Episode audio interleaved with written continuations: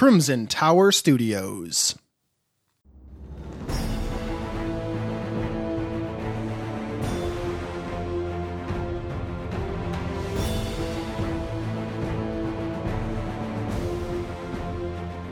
Welcome to the Old World Podcast, the unofficial podcast for Warhammer Fantasy Roleplay and the original podcast to bring you both discussion and actual play in 4th edition. I'm one of your hosts, Lance, and tonight I'm not only joined by my co hosts Matt and Steve, but we're also joined by a very special guest. We'd like to welcome to the show someone who may have spilled more blood to bring you 4th edition than anyone else. He's a designer, a developer, a producer, and a writer for Woofrup 4th edition Oh, and also the man that runs the company. He's the CEO of Cubicle 7, Dominic McDowall. Dom to the fans. Welcome, Dom, and thank you for joining us tonight. Thank you very much for having me on the show. I'm delighted to be here. So, Dom, why don't you tell us and our listeners a little bit about yourself, who you are, what you do in the gaming community? So, uh, yes, so I, am uh, Dominic McDowall, and I run Cubicle 7 Entertainment, um, and we are the current publishers of Warhammer Fantasy Roleplay. Um, Cubicle 7's been around, uh, well, I founded the company in 2006, so uh, was that 14 years come December, um, the company would have been going. Uh, which actually sounds a bit crazy now I'm saying that out loud. And uh, yeah, over in that time, we, we published over 300 books and then a load of card game dice games and accessories and things like that. So um, I'm not quite sure what that measures out as in bookshelves, but that, that's quite a, quite a few bookshelves there, isn't it? Yeah. um, I've seen the uh, bookshelf so, behind your recent recording with uh, those beautiful. I was just, I'm jealous. it does look lovely, doesn't it? It's yeah, um, yeah the uh, uh, Donna and Kieran and the team had set that up for I think it was for recording the Gen Con videos yeah. for, for Gen yeah. Con online. But yeah, I walked in, like, oh, that's that's good. that looks absolutely lovely.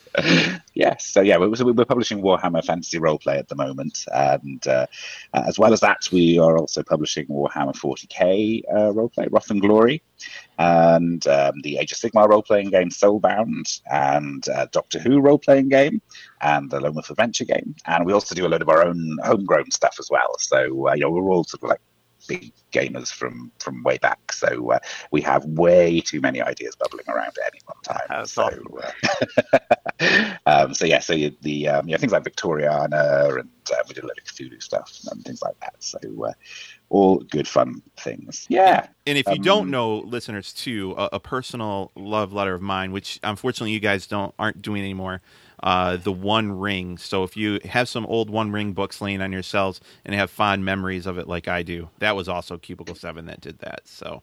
Absolutely, yes. No, that was. Uh, I think that one one of the obviously being in gaming for a while. I've got a few sort of career milestones, but uh, yeah, uh, be, being the guy that brought Lord of the Rings and uh, D and D together for the first time is definitely yeah. one of the uh, one of the things that I'll cherish. Awesome. Well, and hey, 14 years and counting is pretty impressive. I mean, I know in the gaming industry, you know, you start a, a publishing company, there's no guarantee that you'll you'll have that mm. kind of hmm. staying power. So 14 years is great, and from what we can see, there's no one in sight. No, absolutely. No, we've been, um, yeah, it seems to be going from strength to strength, touch all the wood available to touch. But uh, yeah, we've, um, how many are of us now there? Now there's um, got 20 full time staff and um, over 100 freelancers working with us. Uh, we've got some you know, amazing, amazing people on the team. Um, yeah, I'm just, I'm just really like, I, I look around and I'm just, you know, very kind of um, humbled and, and honoured to be working with such a great bunch of people. It's uh, yeah, they're they're fantastic.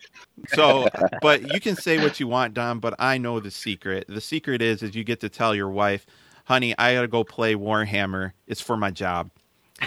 Absolutely, absolutely. Yeah, and most importantly, I now have a warehouse for my games. there we go.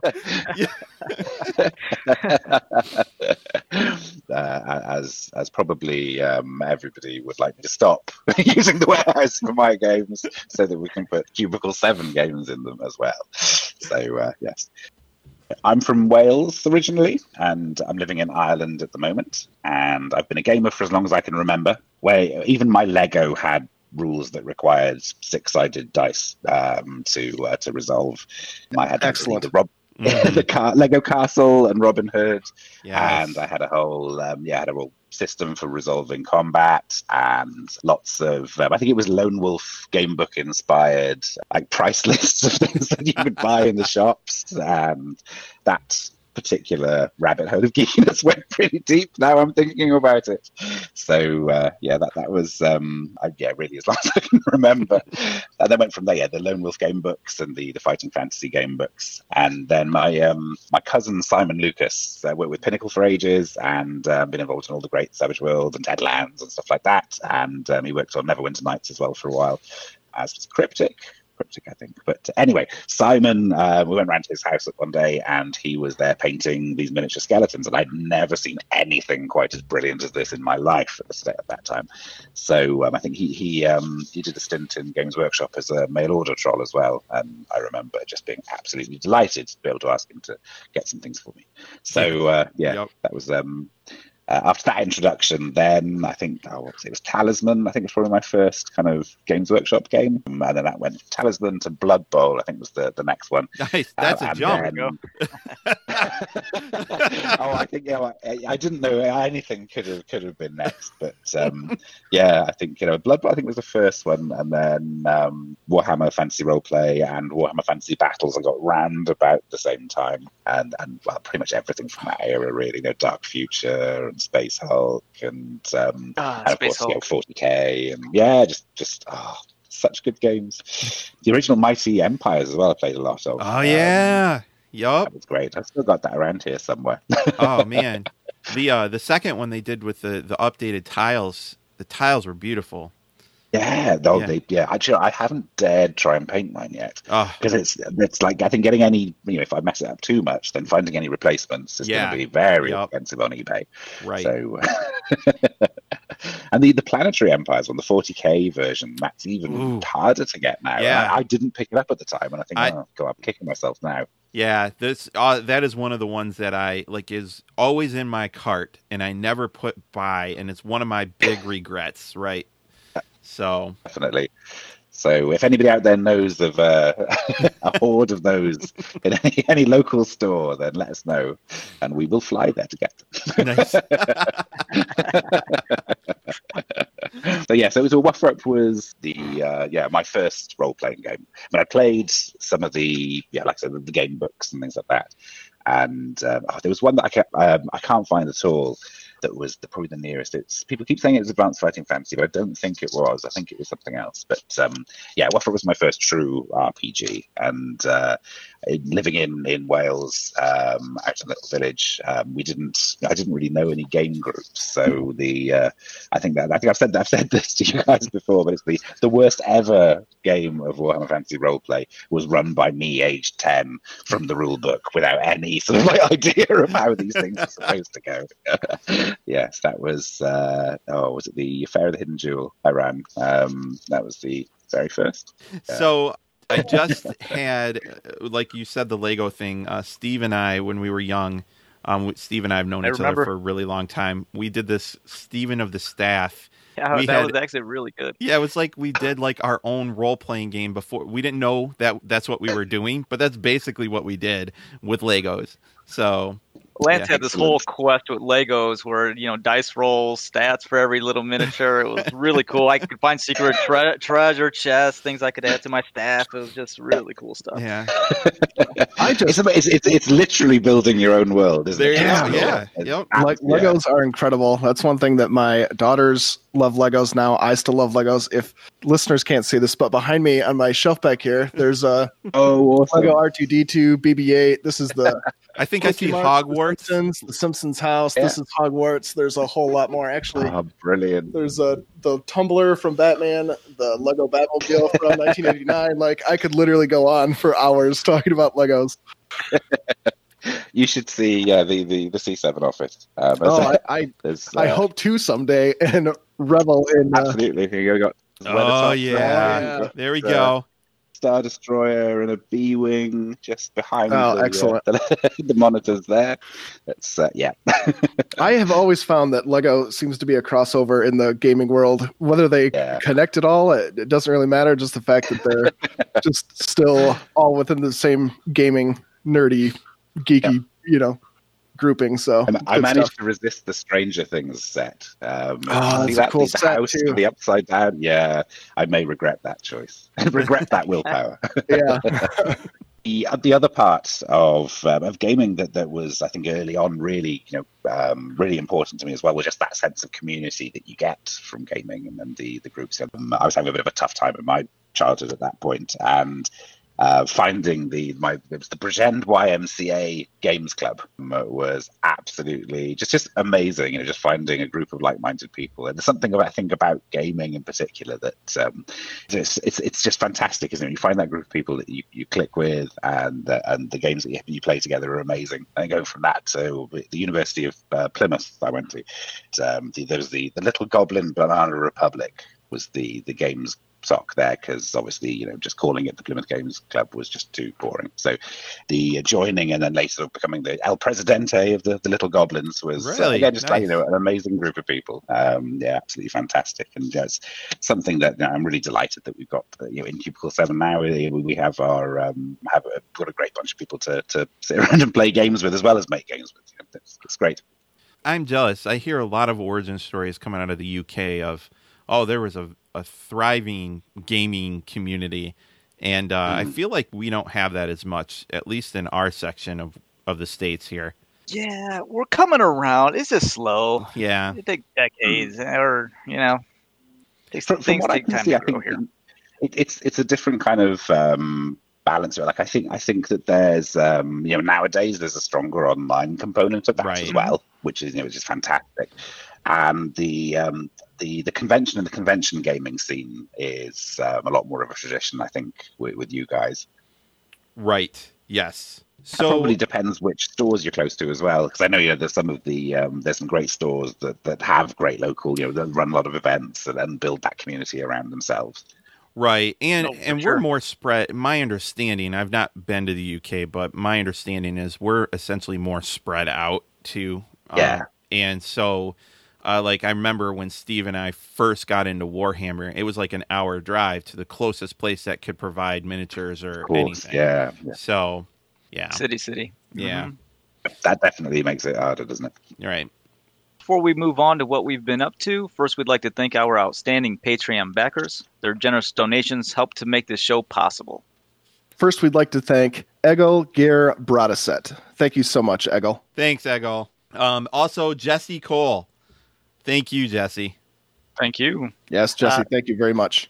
Chris Little, thank you. Thanks, Chris. Chris. Yep, we appreciate your support very much. Also, Craig Bunce. Thank you, Craig. Thanks, Craig. We appreciate it. And uh, and this one, Garblag Games. Uh, they've actually been uh, with us for a long, long time, but they just upgraded to the uh, two dollar level. But uh, I think we've mentioned them on more shows than we haven't. Um, good friends of ours over there at Garblag. So um, Pete and Garblag, uh, thank you guys. Thank you so much for your support. If you'd like to join these fine examples listed above and buy us a beer or some tea, be sure to hop on over to our Patreon page and support us. For only a couple of dollars a month, you can help us continue to bring you discussion and actual play in the grim and gritty world of Warhammer Fantasy Roleplay. Uh, you can do that at patreon.com forward slash old world podcast. Excellent. So, uh, what kind of gaming have you guys been up to this month? Mm, I'm just shaking my head. I, Nothing. oh man, no, not much at all. Yeah, so I basically broke my foot, so I I haven't done any gaming either. Um, I'm uh, getting ready for a Warhammer game today, GMing that, um, hoping my Nice. pain my painkillers will take me through. But uh, other than that, I mean, I guess I have played some Final Fantasy IV, and it feels like I'm playing a lot of Final Fantasy lately. And it's because I keep injuring myself, so I find myself s- stuck on the couch or in bed. So what are you gonna do? Why do? do I feel like that that might not be a coincidence? Like, oh gosh, Jessica, I can't do any work today. My foot hurts. I'm just going to play more Final Fantasy. so you, I It's the to thing break that my seems foot to again. help. yeah. It's like Lance will he's willing to break bones to get that time. He'd be like, and the third time I broke my foot, I beat Final Fantasy seven and ten. Uh, well, Well, it sounds like I've been luckier than you guys. Anyway, I've been um, we, we've been playtesting uh, Power Behind the Throne, which I Oh. think we're, we're near Yes. the end of now. So um, that's been absolutely fantastic. And I am the Graf's champion, and um, I am dispensing vigilante justice left, right, and centre, even Very though nice. I have been asked not to. Quite severely by the watch commander, but you know, you know, it's just like sometimes you've got to dispense that vigilante justice. Yeah. I'm not really a vigilante if I'm the Graf's champion. I've got like, I've got some authority. I can exercise it randomly, and uh, So my players So, make sure made sure they had a noble in their group so that they could justify anything they wanted. yeah, so we never needed to worry about status. We never need to worry about income. We never need oh, to. that's good. That's good. Yeah. We just written I it off just- that Steve's family has an endless amount of money. Perfect. I, I'm getting us through on the moment. Yeah, the moment I'm getting us through by uh, anybody who questions us, I just fix them with a steely glare and say, "They burnt our boat." And so uh, they you should record these, and then once the enemy within is completely released, then you can release the the playtest video. Yes.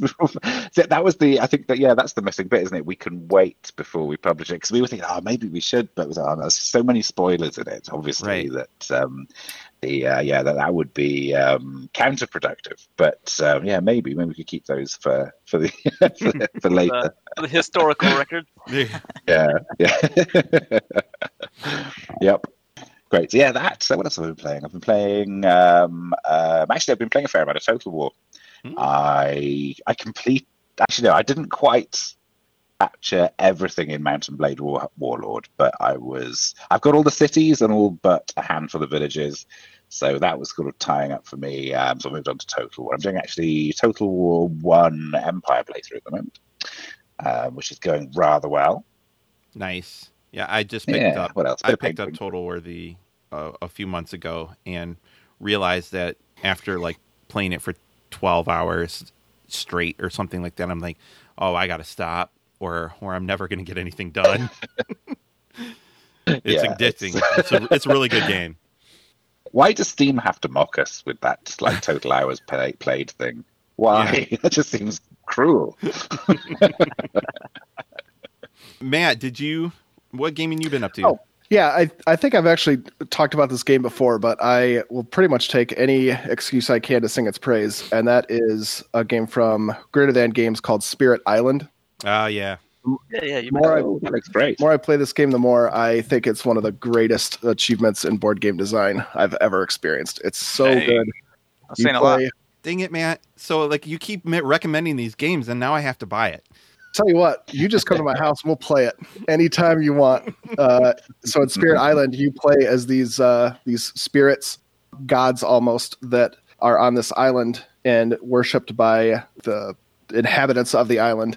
When invaders come in and they're coming in to colonize and to explore and to with them they kind of bring destruction in some ways. They blight, you know, the more the, of them that there are, the more the land gets blighted. And it kind of reminds me of the of the movie Fern Gully, where like Uh yeah, yeah. machines come in and they bring like this black tarry, like you know, the natural wonder of this island is being threatened. You play as these spirits, and you're you need to balance um, like getting your presence and expanding your presence on the the island, while at the same time playing different power cards that you have.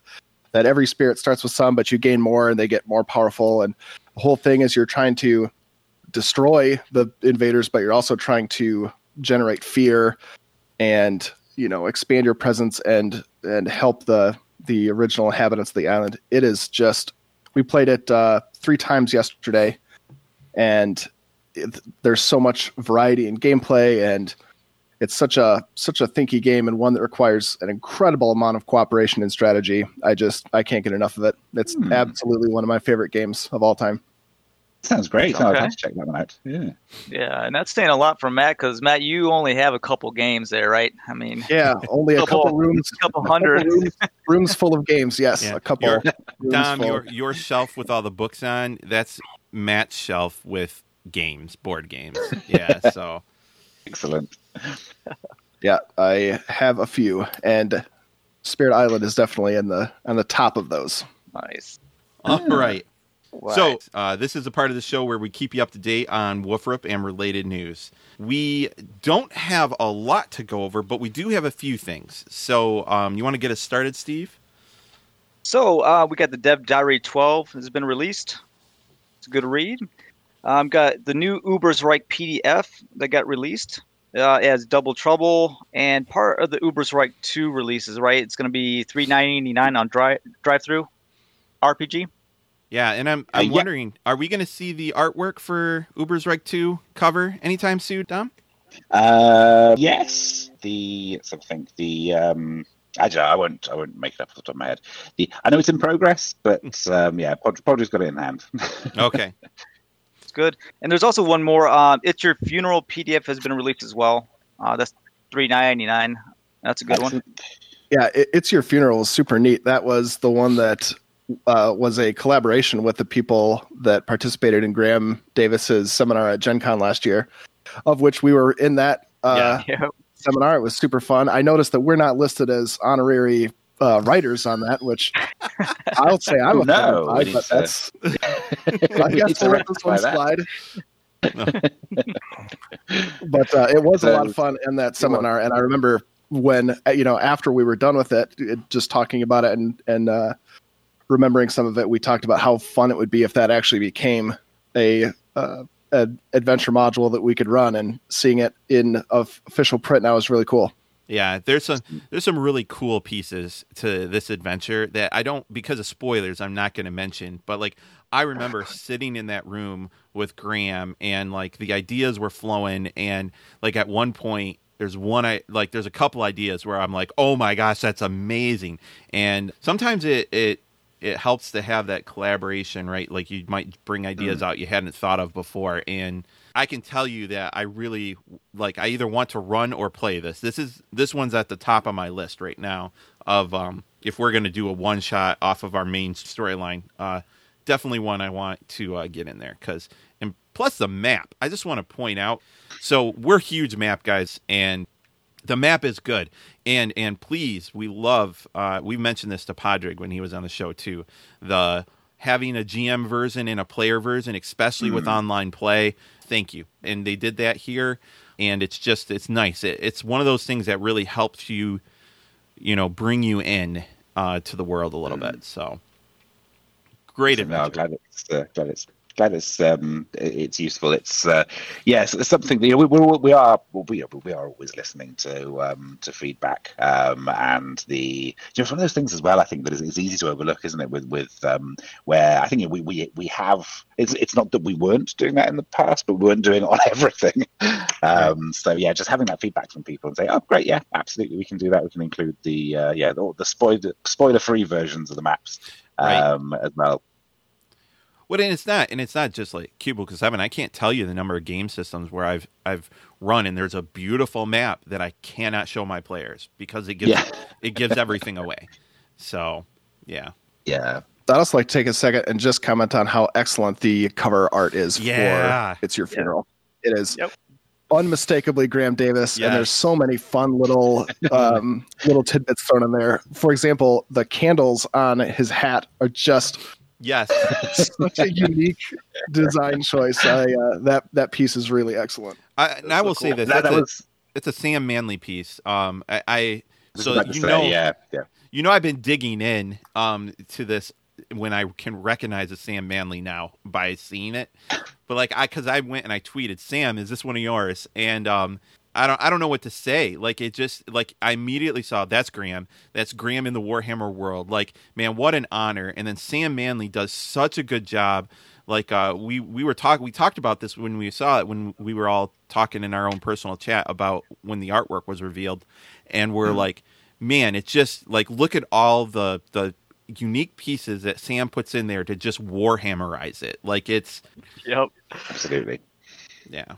Have you No, played Sam- have Sam's you played this one? Ta- No, no, I haven't played that one. No, no, we, we've been um, yeah, enemy within for the last little while, so uh, um, we haven't taken too many detours. but uh, I think that one is still a surprise for me to play at some point, which I always try and make sure that you know don't go through everything in- with a Right. fine tooth comb. right. I was about to say you pretty much know every hook, every storyline. Yeah. There's much, Yeah. not very much you don't know how it ends. Oh. I have to I have to purposefully make sure that there are some things I can keep as a, a surprise to play through. Awesome. Um, also, physical product. I just wanted to mention in our last news section and stuff, we talked about a ton of stuff. Um, we've I've since gotten a bunch of physical product in hand, and, and I think we only mentioned it briefly, but I just wanted to mention, like for example, in like uh like the all rolled up tray that I, I had just came in, and I got Hmm. personally I picked up the uh, the the red skull, which I'm fair, that's got to be an orc skull, and uh, they're just they're great for um, online play and like the the product quality. So here's something, and Dom, I, I promise I'm not trying to butter you up or anything, but one thing that we constantly can say, you know, uh, every company has good and bad things and things they struggle through or whatever, but quality of product is not one of Cubicle 7's problems ever.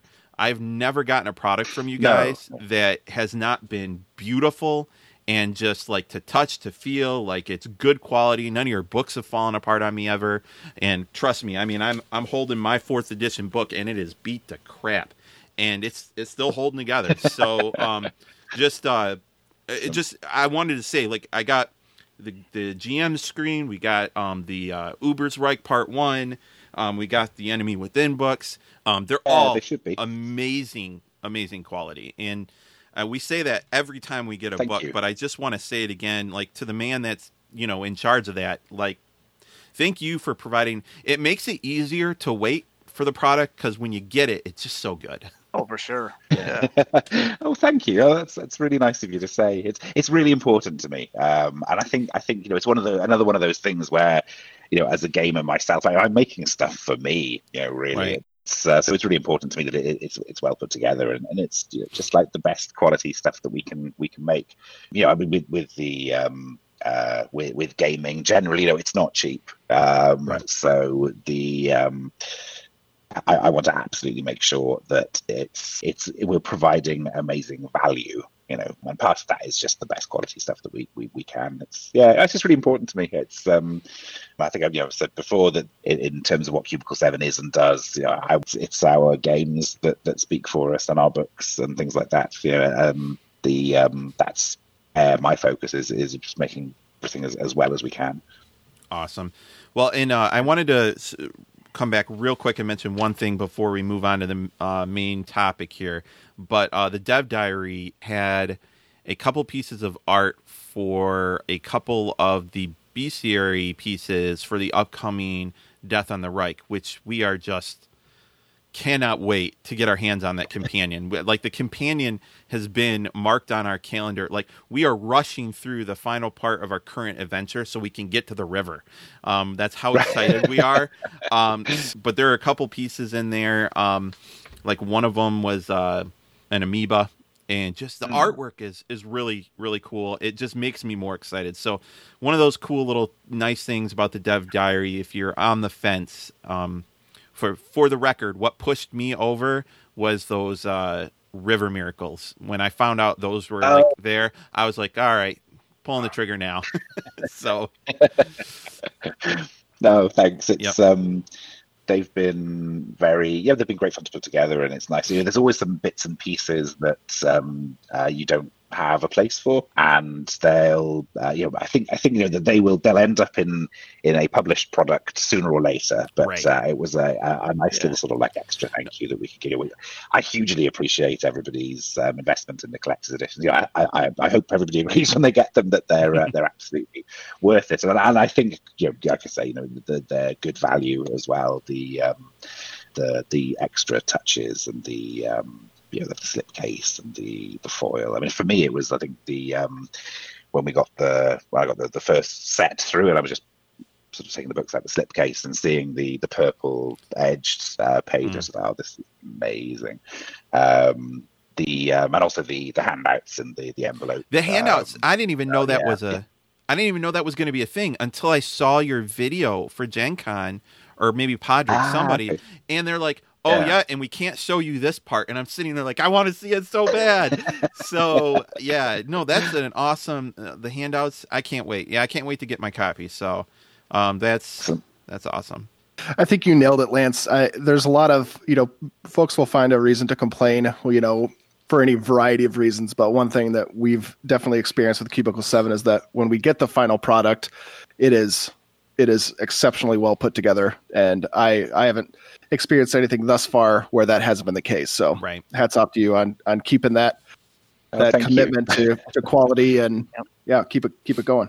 I say we- we're trying different um, different things and different approaches as well. You know, we, we try and um, uh, you know, not get uh, no don't fall into you know get in a rut with, with what we're doing. So um, the I mean sometimes that that ends up in some um, unusual situations, like with Uber's Adventures, where you know, we, I really wanted to have a load of adventure support out as quickly as possible because the, you know, the, the the bigger books and the bigger products take time to put together.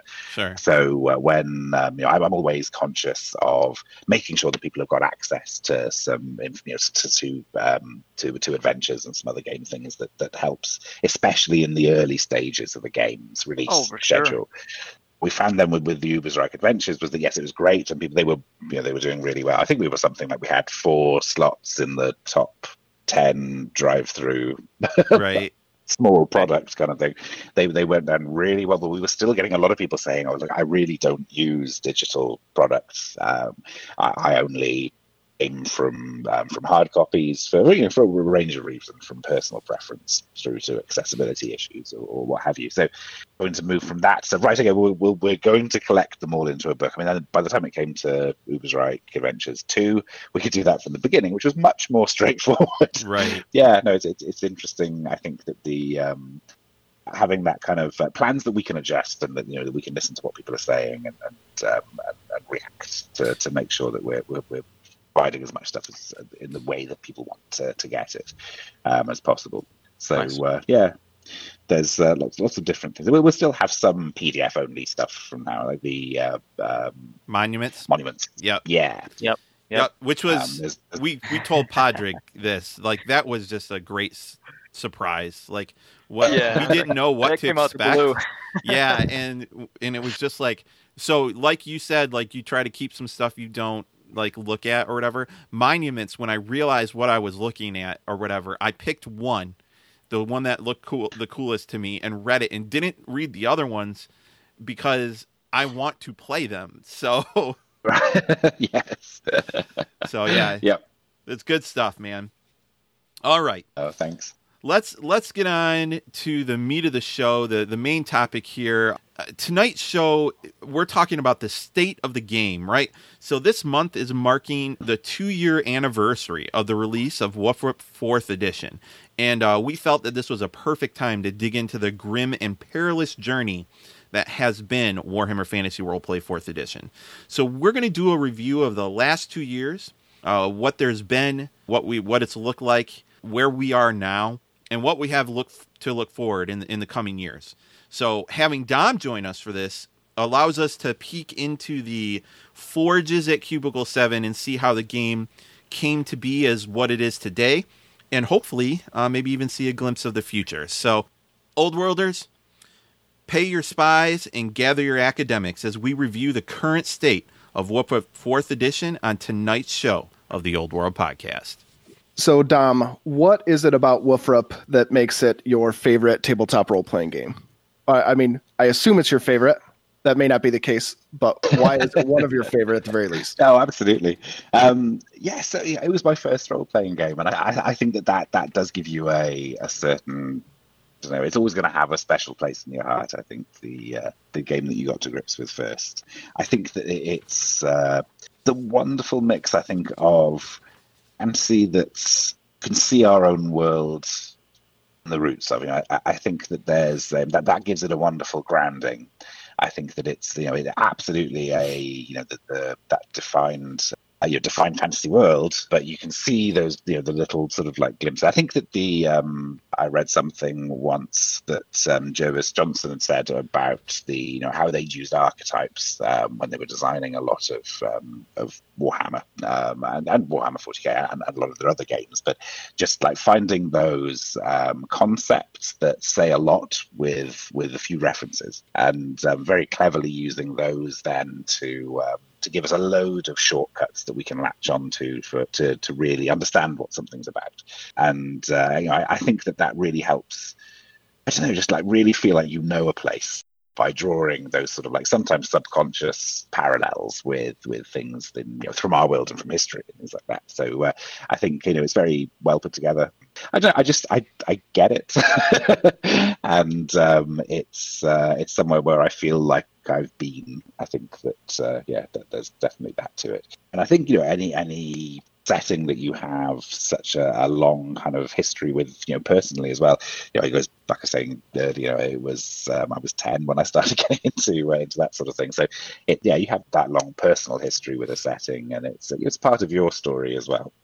that that encapsulates probably my experience with Warhammer as well. How old were we, Steve, when you introduced it to oh, me? Oh, we're talking '90s, early '90s.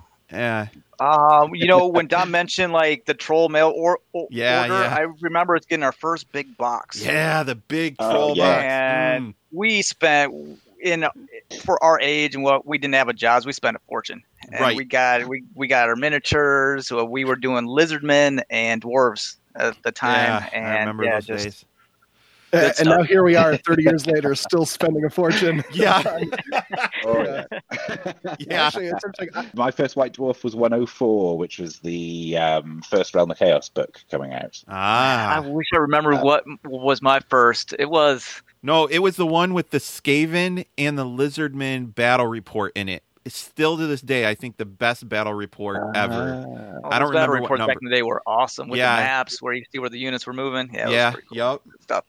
Tale of Four ga- Gamers. That was Tale of one Four of my Gamers. favorites. Yep. Yeah, Oh, yeah. yeah. Yeah, I never really made this Uh, connection until somewhat recently, but I my introduction into gaming was through Warhammer as well, but it was in the form of Hero Quest. yeah. And you know, the Oh, fact that yeah, yeah. literally the first gaming like tabletop gaming memory I have was my brother opening that for Christmas in like 1993, I want to say, and the whole family sitting around the table, you know, for the next two weeks every night playing it. We'd eat dinner in the living room because Hero Quest was still set up on the dinner table. that's awesome. Yeah. And uh, yeah, so yeah, Warhammer is really well ingrained in all of us.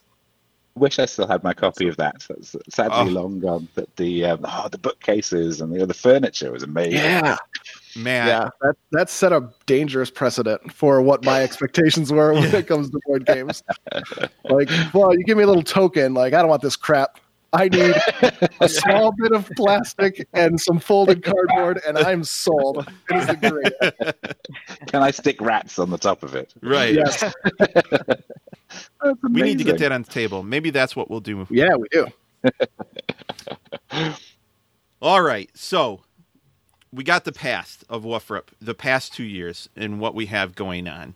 So two years ago, right before Gen Con, like a day or two before we were driving up to Gen Con, I remember getting our PDF and getting my cousins to come over and we need to play this right now. I haven't even read the rules. We got to play it. And it, like I, I stole my kids' Kindles so that I could everybody could have a copy to download and, and as we're working and doing character creation, um, it was a good day. That was two years ago, and that was the core rule book, and it's gone through a few iterations since then. There was a collector's edition as well, which is I have one. It's beautiful, the leather, the leather bound and the magnet case, and so and and this is my problem, right? It's sitting in in like a reverence place. We we've made comments like like I need to hire a guard for it, like like I'm never going to use it to play with. Like that would be sacrilege. I, I'm going to buy other, but it's uh yeah. So that's where it all started. Wait, which number did you get? Oh, I don't have it memorized. Ah, Uh, that's I Disgusting. feel we're, still, terrible. we're still looking for who. Yeah. It's not The, number um, one. Uh, I'll tell you, it's not number one. Ah. So no, it's like it was like four Uh, the, um, something, four two forty something. I don't remember.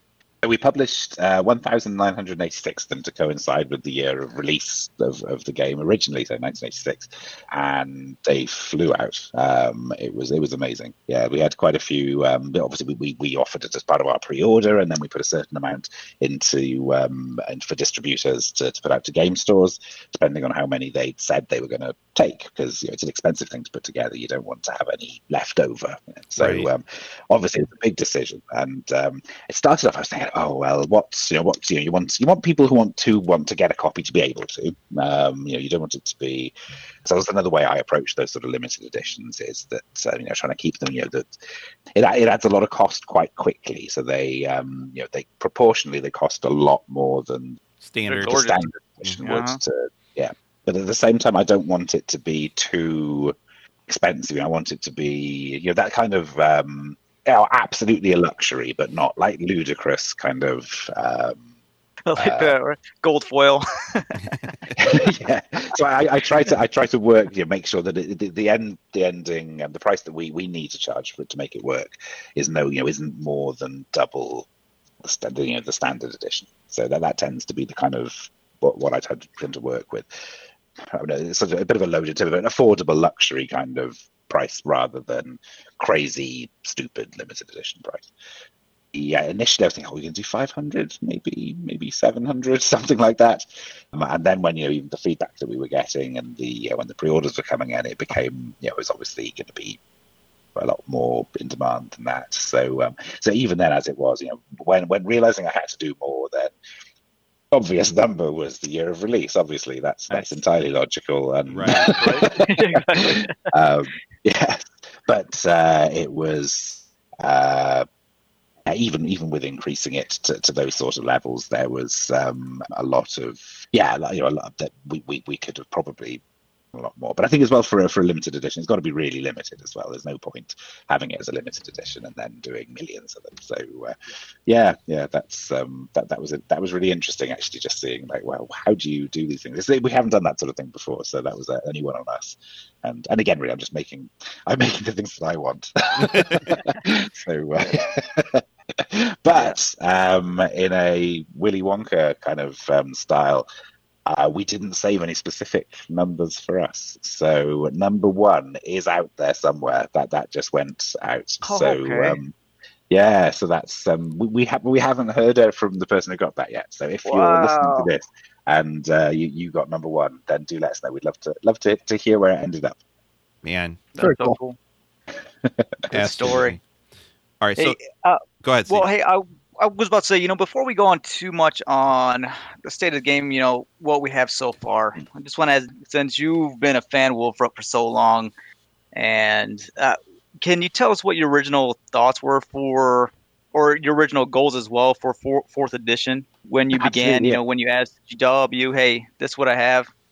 Yeah, absolutely. No, there, there were a few things actually that, that were bouncing around for me. I think that the I, I wanted to to make sure that we really captured the uh, the, the things that were really jumping out at me when I was getting into the the game for the first time. So um, I wanted to capture the the feel of all the wonderful, you know, the buildings and the cityscapes from the illustrations. That kind of. way. I think that that they they did so much to really um, ground me in the Warhammer world. I think I think that there was something um, something about the fantastic elements added on to the sort of like those familiar kind of late medieval and Renaissance buildings and things like that that really kind of I know set my imagination soaring. There were some parallels with that with kind of like New Age art as well. But um, yeah, I grew up just across the board in Wales, but it wasn't too far to get to Glastonbury, which was a centre of, of New Age things in England. Um, all things New Age tended to happen in Glastonbury, so I used to love going there and had all the you know, amazing bookshops and. Uh, because you've got Glastonbury Abbey, which is sort of built into the um, um, to some of the the Arthurian mythology, and um, the so Joseph Arimathea planted his staff there apparently, and that grew into these these these thorn trees. There's loads of really sort of like esoteric stuff, um, and uh, yeah, just fantastic. And one of the things I used to love about there was all of the New Age art, which I think you know kind of chimed a little bit back in with uh, with some of that early. Warhammer, um, especially the, the the environmental art the, the buildings and things like that. So um, there, there was a definite vibe I think that I, I got from WFRP when I was getting into it that I wanted just to try and and capture some sense of as well. Uh, so yeah, in terms of the you know the aesthetic, obviously you know we're, we're um, Warhammer's developed a lot over the years, and um, the you know we, we want to make sure that we're we're presenting the most up to date version of it as well. But it was those um, some of those little details and some of the, um, the, the the bits which you know have been present in the art um, throughout the, the, the you know the life of, of, of Warhammer some of them, I think, you know, you need to double down on a bit more for WFRP, um, just to make sure that you're giving a sense of the world that is, as it's lived in by you know ordinary people. So uh, that that was where where some of that where some of that came from. Uh, now, in terms of the game itself, uh, for me, WFRP was I can, I can, just never get away from that stat line. Um, I think I don't know. There's just something about it that for for me is is very WFRP. And I, you know, I guess that, that that comes from my experience of having played it in that format. But uh, um, I don't know. It just seemed like a very Warhammer thing to me. And I think especially when paired with the advancing schemes and stuff like that, I, I think there's um, there's a lot there um, that that was that was very WFRP for me. So um, I didn't want to go a million miles from that. I think that the in terms of the looking at the basic game system, you know, I wanted to uh, for for me generally, I think that the um, I, I, like systems that are as unobtrusive as, as possible. Really, I mean, to, I suppose to, to, a certain degree, I, I think um, I still, you know, really do value a kind of um, uh, an internal logic um, to games and uh, some kind of I don't, know, I don't know where I'd sit on the kind of like that, that spectrum from um, narrativist to simulationist and things like that that people have said, but I, I'm probably somewhere in the middle. I have been known to announce the results of an action before the dice roll has actually stopped. I did get in trouble for that once as a GM, um, but I knew that what the awesome thing that was about to happen, and it was too good to let dice get in the way. Um, I'm writing that down. That's too good to let dice get in the way. um, so uh, uh, yeah, you know, I, I, think that you know when we're when we're playing games, we are telling stories, um, and I think for me that the um, the system needs to be, you know, it, it's it's that kind of it's an impartial adjudication of um, of whether an action will or will not succeed. Um, it needs to to, you know, to not get in the way of the fun and the flow of the game um, as much as possible. You know, there are there are always going to be subsystems and things like that that you need to have in there. That will need to have some degree of rules to them in order to um, allow people to make sense and um, yeah. and also I think you know, give some structure to how how that particular part of the game may develop the um, yeah so so one one of the uh, the things I wanted to do was you know, once I'd settled on that we were going to go back to the D100 system for fourth edition um, I I think that the um, uh, I wanted to make sure that we were speeding it up as much as possible. I, I think the mm-hmm. one of the, the things that that I find um, is sometimes gets in the way of the fun is combats that run on for too long, um, or boringly failing actions yeah, that was definitely something I wanted to address. So that that's like, for example, you know, that's that's where the roots of the advantage system are. So yeah, I wanted to um, have a system that um, that sped up com- uh, sped sped up fights. Um, so first of all, I brought in the opposed rolls um, just so that you yes. had Thank something you. happening from each exchange. Yeah. The opposed rolls is probably my favorite. I think Steve um, described fight dancing. Yes, described it best. it's fight dancing. He's like, let's go fight dance with these orcs because we'll never hit each other. So yep, round eight. No, I wanted, no one said. I wanted to do away with that. So well, um, um, now, in the initial in the the initial iteration of it, it was um, there there um, there wasn't a limit to taking damage in your go. So um, it was going to be even more of a, uh, a vicious kind of uh, um, system where, yeah, where basically you you you might initiate the, the, the your act your, your action to attack, um, and damage was was taken uh, if your opponent won. So um, the original nice. iteration of, of, it was um, was even more deadly. Again, you know, with, with you know, the aim there of trying to speed things up. I think once we we tested that a fair amount, and it was a fair yeah. No, I think I think we were all pretty much in agreement that we should not let people take damage on there. You know, your action shouldn't result in a critical hit to you. Um, well, if, it, if, if you can still get a critical. You can have that. Yeah, you can. You can still have that. Yeah, but um, yeah, I think that was the the um, the so like the limited bit that we allowed to stay in. The compromise. yeah. Yeah, yeah. So um, I um, yeah. So, I will tell you, we we love that. Like when you swing the sword and you end up getting a critical, we we have that is some of the best narrative like we go okay how did that happen right and man you can come up with some really fun descriptions in those times so i think it worked out yes. Excellent. That, that's uh, no, I, I'm I'm I'm I'm happy with that. I think the uh, and then advantage, uh, which has been obviously a bit more controversial. That one eh, again, just to speed up combats is like you know I, I think that for for me, combats tend to end up the way they're going to end up anyway, um, and the advantage system just gets you there quicker. I think that the it was very important, obviously, to to build in the the ways of draining bad guy advantage. So there's a load Yeah. of you know, different ways that you can do that. The you know, so if you've always got somebody there with a ranged weapon, so that if someone's turning into a bit of an advantage monster, that you can get rid of that. I'm curious, Dom. In your guys' game, do you uh, do you limit advantage at all, like with the optional rules? No, no. Um, Wow. It is. Yeah, yeah. It's. Um, I think that you know that the you've got the the initial few rounds of combat are where the drama happens. Uh, often after that, it becomes mopping up, and I just rather that happen as quickly as possible. So Right. you know, sometimes you do go, "Oh God, this has got." Um, I am now the unstoppable killing monster. Um, I think I think I ended up with thirteen advantage actually fighting some Skaven recently, and um, obviously I was killing one a turn. But um, yeah, I'm fine with that. I mean, I'd be fine with that as a GM as well. I think, Right. you know, that the uh, but by that point, obviously, the fight's not a challenge. Right. And you're just hacking through it, and there's lots of good description going on, and it's just fun, you know. I think, especially when you get into that, and you're like, you, you know, pretty much, unless unless they can get a ranged hit on you or, or something, then yeah, those clan rats don't stand a chance. But that's that's pretty cool. In the first couple of rounds of that fight, I was worried, but um, yeah, just you know, a couple of successful defenses, and uh, I was like, all right, okay, yeah, this is going my way. I think the fight, you know, I, I, think the fight would have gone pretty much the same way. I might have taken a few more hits, but I think it's it, in in terms of how the game plays, and and I think as importantly how the game feels. Um, for me, it's not a problem. Um, in fact, I, I find it hugely more fun than an hour and a half of whiff. Right.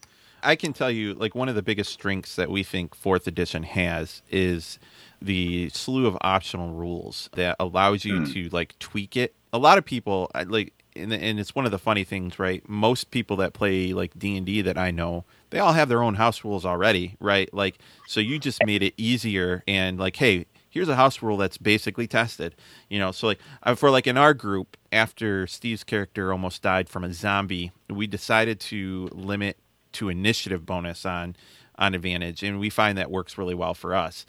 But i i can see i know there are people that like limit it to like a, a flat number or people that like Yeah. you that just go all out with it.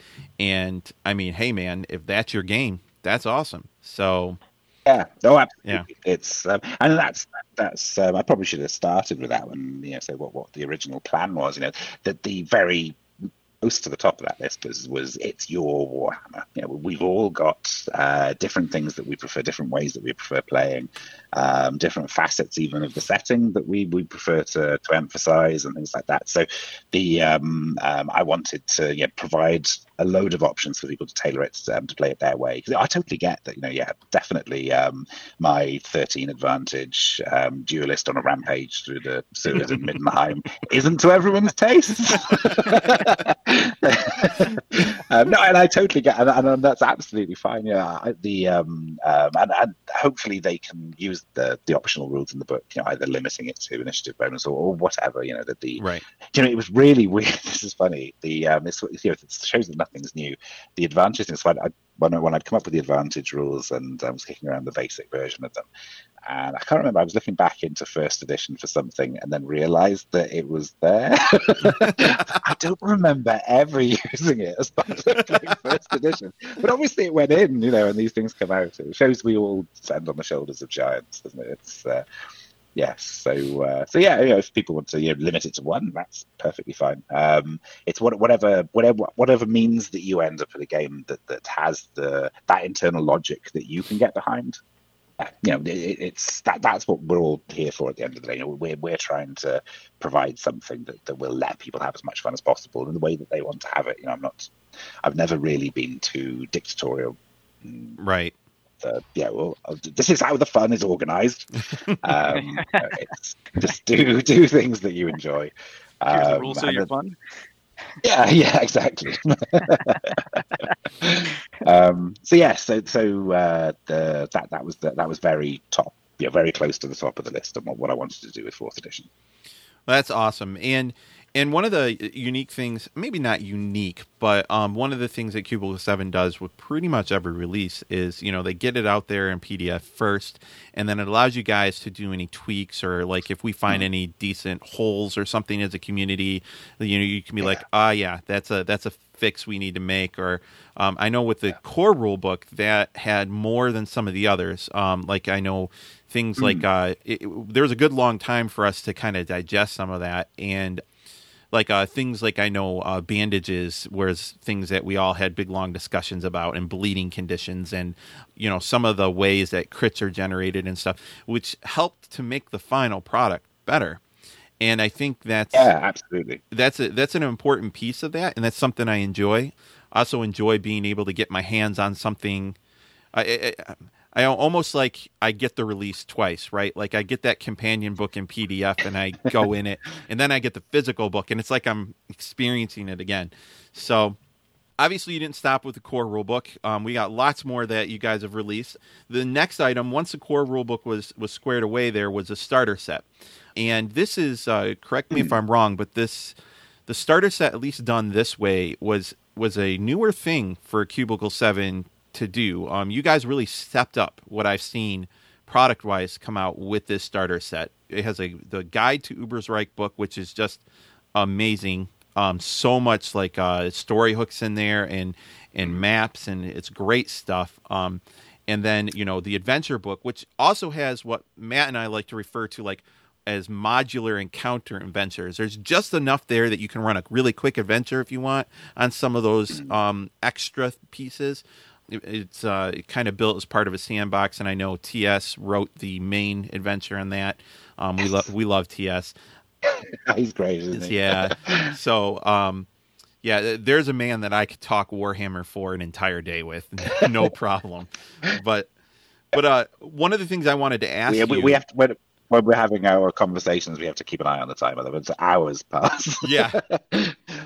So, uh, one of the one of the questions I wanted to ask was, what are some of the unique challenges that you faced? I know that I know from your guys' communications and stuff that you had wanted to get the starter set out to us quicker, um, but you had a lot of unique challenges. This is a new thing for you guys. What did that look like for you guys? No, I think it was it was there was a lot going on. I think I think that was probably the um so we, we relocated to Ireland um, in Mm. the, at the end of July of 2018. So um, there was you know, all the, the the relocation and then building up the team here, and um, yeah, so uh, yeah, it was it was a it was a really really busy time. I think that the um, uh, which obviously is a distraction, you know, where when you know it, with the best will in the world, and yes, we all work remote. You know, um, we can all work remotely and, and, and things like that. But um, there was just a huge amount going on. I think, which just adds in the you know the odd delay here and there, and I think that probably all, all adds up. Yeah, I think with with the the starter set in particular, it was um, kind of the second iteration, I'd say. So with the first um, the first starter set that we had done recently was the the Lone Wolf Adventure game.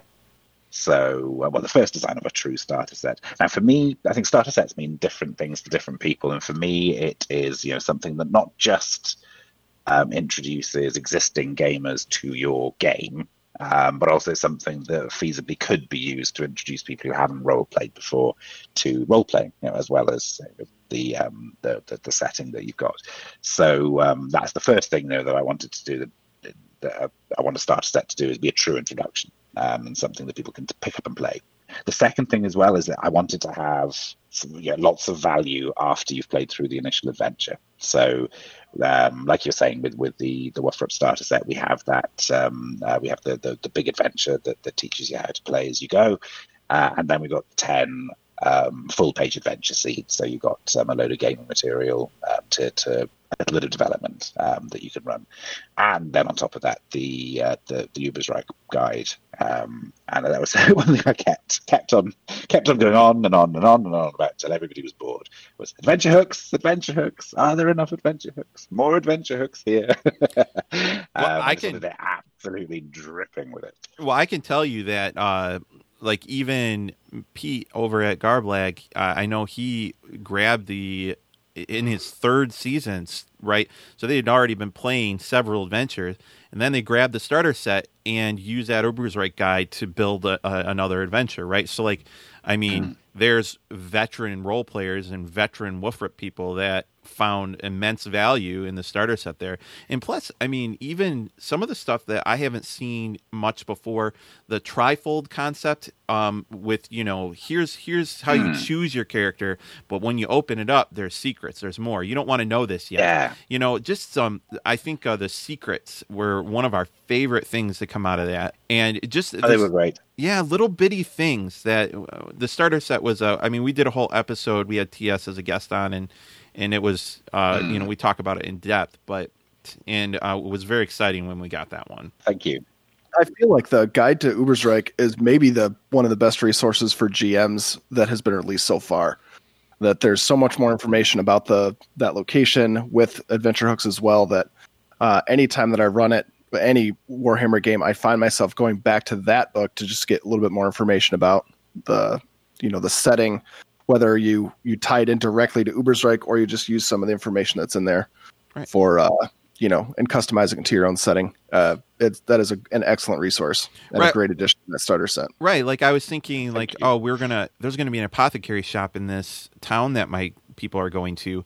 Let me go read the apothecary shop in Ubersreik guide because that'll give me some thoughts and ideas of maybe you know what this should look like or whatever. Or I just steal it right out of there and put it into my setting. So yeah. Yeah. Good stuff. Oh, thank you. Very kind.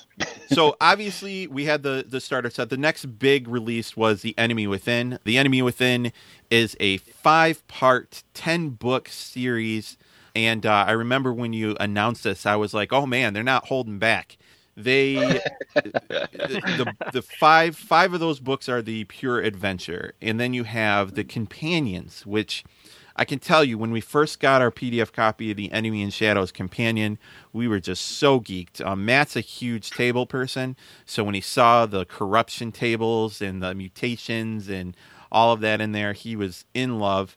Just good stuff. And as a GM, we salivate over that. Um, that kind of additional content, and it's one of those things. Yeah. I like how you did it because it's basically if I'm never going to run the adventure, and I just that's not my bag, which is the enemy within. Why would you not want to? But maybe you're you're not going that epic, right? Um, the companion, I could just pick up the companion and get tons of good stuff. That's super helpful. The travel rules yeah. in there are mm-hmm. a big thing that we've used in our games already, and uh, just an amazing thing. So from the enemy within, we have the enemy in shadows, which is the first part of the enemy within. We have the Death on the Reik, which is just released, and just uh, amazing artwork on that as well. Now, uh, the Death on the Reik companion, as of this recording, has not released yet. Uh, any chance we're seeing that next week, Dom? Yeah, I've, I've, um, it's one of the things I've learned, I've learned the hard way about 17 times is um, never get too specific with release dates. and even though I know this, I'll still say like, oh, it, will know, it'll definitely be out by X. Right. I don't know with air quotes. happen. uh, yeah, yeah. It's just like, fair enough. Um, I think I tend to be on the optimistic side sometimes as well, despite my. Um, uh, yeah, just again, despite learning it the hard way, but uh, I mean, mainly because we yeah, we want to see it. We want to see it. I want to see it out there. I love yeah, love it all. But anyway, the um uh yeah, the enemy within. I mean, it's been a fantastic opportunity to do it. As I was um, in the the early planning process, it was you know just thinking about what I just realised that about thirty years on from the um, from the the initial release. It was thirty, and realizing that you know obviously I think that I'd hunted down a couple of those on eBay over the years, um, and it's such um, such an iconic role playing, you know, let alone a WFRP campaign. Just RPGs generally, it's one of the greats. It's up there um, with you know with, with anything else that people people talk about. So um, I thought we had a real opportunity to, to present it for you know for a new generation, really. Did, were you nervous about reaching out to Graeme Davis on this? Like, did you know Um, him already? Or Yeah, we we'd um, we had we'd had a couple of chats. Um, he'd done something for our Cthulhu things in the past, and of course, you know the, the um, with somebody that you you respect a lot, and yeah, it is always a little bit. Yeah, definitely, it was. Um, I was. I, yeah, I, I, I think I felt very. Yeah, yeah, I felt very passionate about it. So um, maybe that kind of like got me over the nerves. But um, uh, I was just so delighted when he said that he'd love to be involved um, in, in the, the director's cut. It just, felt really right for him to be doing that. It's uh, yeah, he does such great work um, that it's always you know it's always great to have Graeme uh, working on on your stuff. Uh, for this project, it just felt right, you know. Um, so obviously, I'm delighted that uh, that he he agreed, and yeah, it's been fantastic. I think I think that the um, uh, one of the things we realized fairly early on was that um, you got the enemy within, but but, but part of what had um, had really helped to to get WFRP or helped to establish WFRP as a game um, and the, the old world as a setting was, was the setting information that was in the enemy within as well. So that that was partially where the companions were going to be coming in because we knew that we wanted to expand a little with with the enemy within, and um, we wanted to provide people a lot of again provide people with a lot of options for keeping it fresh. Maybe if they've run it with with their group before, um, that they could just give them loads of opportunities to mix it up, make sure there's still surprises. Um, yeah, give, give them those options to, to, to make it a different thing to how it was last time for them. So um, we knew that was going to take up a bit more space, and um, that we were looking at um, uh, building up certain things. So yeah, those, yeah, there was like there was those grognard boxes. I think is Yep. kind of what you're talking about. Is is something That's that right, yeah. I think it's so it makes it for me as somebody as I could run this as a GM, but I could also still enjoy it as a player because I don't know what's going to happen, right? Because the grognard boxes, like I, that's designed there to tell your GM, hey, I ran the G, the enemy and within once. Here's a brief rundown of what happened. I'm your player. yeah Surprise me, and and I think our favorite. I've said this on a couple of our shows, but one of my favorite things that Graeme has said about this uh, is, you know, those grognard boxes are designed for a GM to punish you if you think you know what is Yes. going to happen. So I was gonna ask how many players have been surprised, like I know what's gonna happen. Uh, whoa, yeah, yep GM Yeah. just smiling behind go. the screen. awesome. So, um, obviously, after the enemy within, that we obviously got uh, rough nights and hard days, and that was one of the first things that we Hmm. got. That ended up turning out to be an excellent book. We had Graeme to talk on about that as well. It, basically, a reimagining of what he originally did with like Rough Nights and the Hard Feathers, and then he built it out with additional right. So Graeme's been involved in every WFRP edition, right? So he combined it all together in a nice, neat package, which really enjoyed. Plus, again, the maps in that book are amazing. Um, I really enjoy the castle on that one yes and gnomes. it was one of the and um, gnomes. Yes.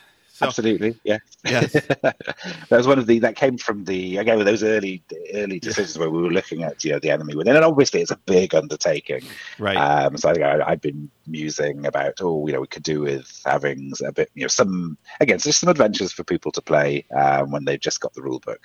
Um, and Graeme said, well you know I've been kicking this idea around. It's like yeah, it's perfect, So, excellent.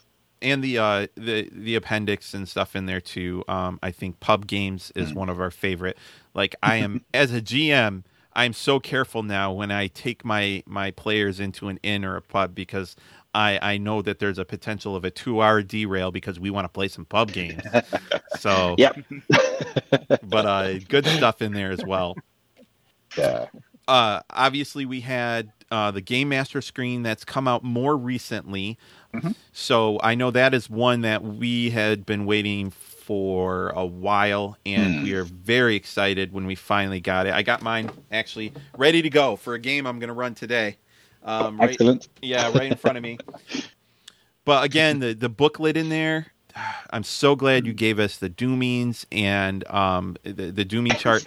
That that's something I use it in character creation, giving us motivations and um, ambitions, like a list. Like that, some people just some people are really good at just coming up with that, but some people aren't. And having a list really helps. This is a, you know, a GM. I will say this, and and there are a lot of games out there where a GM screen is good for you if you're going to run a game, but might not add much more than a place to show you rules. And this, with the motivations and the traits and the dooming, um, right, 90% of your characters, if you're doing them at random, are going to need doomings. So I, I think having all of this really helps to build. And then, of course, the I forget the name of the table, but the you meet in a bar, right? Like tying your characters together in a random way can really spark role play as well. We actually just talked about this with Padraig. So Game Master Screen came out recently, and it's uh, if you are going to run more than one session of of WFRP, I would argue it's uh, a, a need. It's uh, it's well worth the money. Yeah. So Thank you. No, I, I agree. There's a lot packed into it, isn't there? Yeah. I think, um, yeah, that's. Uh, and, and I agree. Just, just sometimes it's it's that bit of inspiration that, Mhm. that helps people. Ah, I know what I could do. You know, just seeing a few examples and a few sort of um, yeah worked out bits. Do you produce these in Ireland? The GM Uh, no, the, the, the screens are. We, we do most of our printing in Lithuania. Um, oh, okay. So uh, yeah, actually, the, the the boxes for the starter set and the the tokens are they're made in Ireland. Um, and then there's a Cartamundi that used to be part of Hasbro. Um, they've got a, a factory um, in Waterford, which is Mm. right at the the bottom right of Ireland as you're looking at it. Um, so the, the the printers in Lithuania made all of the the insides. Um, you know, everything that's inside that cellophane packet that was made in Lithuania. The dice were made in Poland, and they were all shipped to Ireland, where they, they made the box and the token um, punch sheet, uh, assembled everything and shrink wrapped it, and then sent it over to the states from from Ireland. Okay. We talked about the Game Master screen. We talked about adventure books with Rough Nights and Hard Days. Obviously, there's Ubersreik Adventures, which you've already talked about with the you know individuals that were released as PDFs. They ended up being put together in a book, a beautiful book um, that then uh, you know, and they're all connected too, so you can run them either way, which is a nice addition. Uh, there's Ubersreik Adventures too, right? Which we've mentioned too, like Deadly Dispatch and Double. Trouble uh, have already released for that. So they're releasing is individuals. So, um, and one thing you can buy, like the book on Cubicle Seven, you'll get whatever PDFs are currently already released for it, and as they continue to release, you can continue to get them. So that's a that's a nice way for you to be able to do that too. I know there there is one guy I've talked to. He's run everything you have except the enemy within, and his his players go. I mean, they must be playing three times a week. I guess I don't know, but like he's he's afraid to start the enemy within because he's he'll catch. He's afraid he'll catch up. So he's trying to find other stuff. Yes. Until until uh, he feels like there's enough enemy within that he won't catch up to you guys. So um, but this is a great way, right? Uh. Uh, lots of new PDFs coming out for that. And speaking of PDFs, Yep, too, Lots of stuff. Adventures Afoot in the Reikland.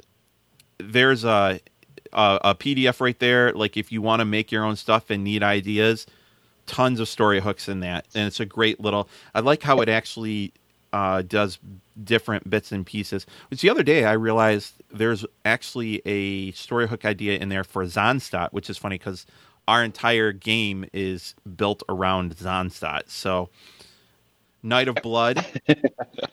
uh, Night of Blood is a um on a, one of those old first edition ones that was remade for fourth edition, um, and that was a nice touch. Uh, I think we it's called the Old World Adventures of the Old World. I think is is what that one was called. Which uh, are will we expect? So I know we're taking their adventures that are reimagined and have made it into companion books, right? Yeah. But are we going to eventually see any additional like first, second, third edition adventures built in to the PDF release, sort of like Night of Blood? Is that on the drawing board or? So the um, uh, I think we- we'll be concentrating on new stuff. Uh, so I, there's yes, some some bits as you say are getting into uh, uh, will be featured in companions, but generally we're looking for new stuff at the moment. Okay, that makes sense. So other PDFs like Buildings of the Reikland, which I know that there's a companion uh, kind of adventure set that you guys announced, um, which will focus on being able to provide adventures with those locations, which is a cool concept. Monuments of the Reikland, we just talked about in our last episode, and in a little bit here too. It's a it's a great PDF um, that gives you adventure hooks in, and I love anytime you write the word secret. it works in Warhammer. So here's the monument. Yeah. Here's the secret. Excellent. I'm sold already. I don't even know what the secret is. The fact that there's a secret, I'm sold. Let's let's do this. And then you guys even put out a free uh, fourth edition conversion rules as well. So Yep, on top of all that, you guys released a bunch of first and second edition PDFs. Yeah, yeah, we've um, managed to, to get a fair few of, of, things that, that haven't been available for a while. Mm. Um, yeah, back out for, for people to, to, to pick up, which is which is again, I think that's that's that's awesome. Yeah, but something that goes uh, with with a history like WFRP. Um, it's really nice to to be able to to let people have a look at some of the, the things that went in the past without having to um, go and uh, get a get a loan on hitting eBay. right. No, and that's a that's a truth. I I am curious. Do you guys have any intents to putting uh, third edition? I know that's a little more tricky with the way third hmm. edition mm. is built. Um, yeah. Yeah, that the that, that's the the main thing that's that gave us pause really was, was just that if people were to um, you know to, to not really know anything about it and and, and to to to pick up the core rules or something like that, then they wouldn't be able to get the dice um, easily. Right. So um, I think that we just put that on the you know maybe that's something to to consider at a later date. But um, yeah, what do, what do you guys think? Do you think that's is that something people would like to see? So here's here's my thought. I've actually given this a lot of thought. The dice piece is tricky, but mm. the, the, all right. So it depends on how much solution you want to give, right? Because like I've seen companies where they'll release like a PDF where you can print them on like label stickers and put stickers on a normal die or hmm. something like that. Oh, um, yeah, you yeah, can yeah. use conversion tables for dice, but the tricky part with third edition is half your rules are on cards. So the question is, is how much right for a first or a hmm. second edition adventure, right, or book, you can just scan the book and be done. But for a third edition. Mm half your rules are on cards, there, right? And that's that's where I struggle because yeah. I picked up third edition stuff just, and some of the writing and artwork and and stuff is excellent. The concern I have hmm. is oh, there's some great stuff in there, isn't there? Right, yeah. right. But what? So I don't know. I'd really have to think about it. Like unless you're going to provide like scans of all the cards or the amount of work you would have to be to convert the text to cards to something that you would add. Like I'm wondering, would it be worth the time and money that it would cost you guys to do it. So mm-hmm. to, to answer your question, if you found a way to do it, I think there would be lots of interest. But the question is, is would you generate yeah. enough revenue? Like I'm being very businessy here, but I'm being honest with you. Would you generate enough revenue to yeah. make it worth your effort? And I don't know because I can't right. think of a super easy way to get that text that's on cards, which you need together, unless you scan all the cards. I, th- I think like, is it worth the time when there's so much to be released? I guess, but but that that's why I right. sort of pushed it, you know, kick, yeah. kick the can down the road. Um, right. Because I thought we had a lot of other stuff that we, we you know, that the right. um, sure that, that, we should be getting on with first. Um, but um, yeah, I, I, think for me it, all it comes down to um, there's a way of doing it and that it, that it adds for people, then absolutely, you know, more than happy to. Um, but if there's a risk of it being, if there's a risk of it being being a disappointment to people because they they don't quite get what they need to play it, or I mean, maybe it's just a case of massive disclaimers on, you know, right. exactly what, you would need to do to to play. I don't know because um, at the same time, I don't want to you know um, say somebody's got a load of stuff for third edition already. You know, I'd like them to be able to have access to bits and pieces that they don't have. Absolutely. So that, that's the other sort of argument for it. Well, that, so um, yeah, I suppose watch the space, really, isn't it? Right. yeah. And I'll be honest with you, I know of a lot of people that are continuing to play first and second, but I don't think I know mm-hmm. anyone actually in an active third edition game.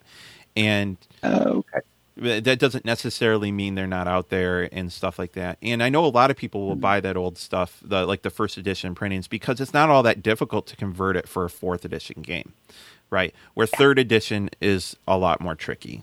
Yeah. All right, so that's that's kind of the state of where we've been, and so so where we are now. um, is is we're we're looking at the uh, Death on the Reik companion, hopefully right around the corner. I know that that that's uh, been Mhm. Talked about, and uh, we just had the Death on the Reik a few weeks ago, um, so uh, we expect that soon.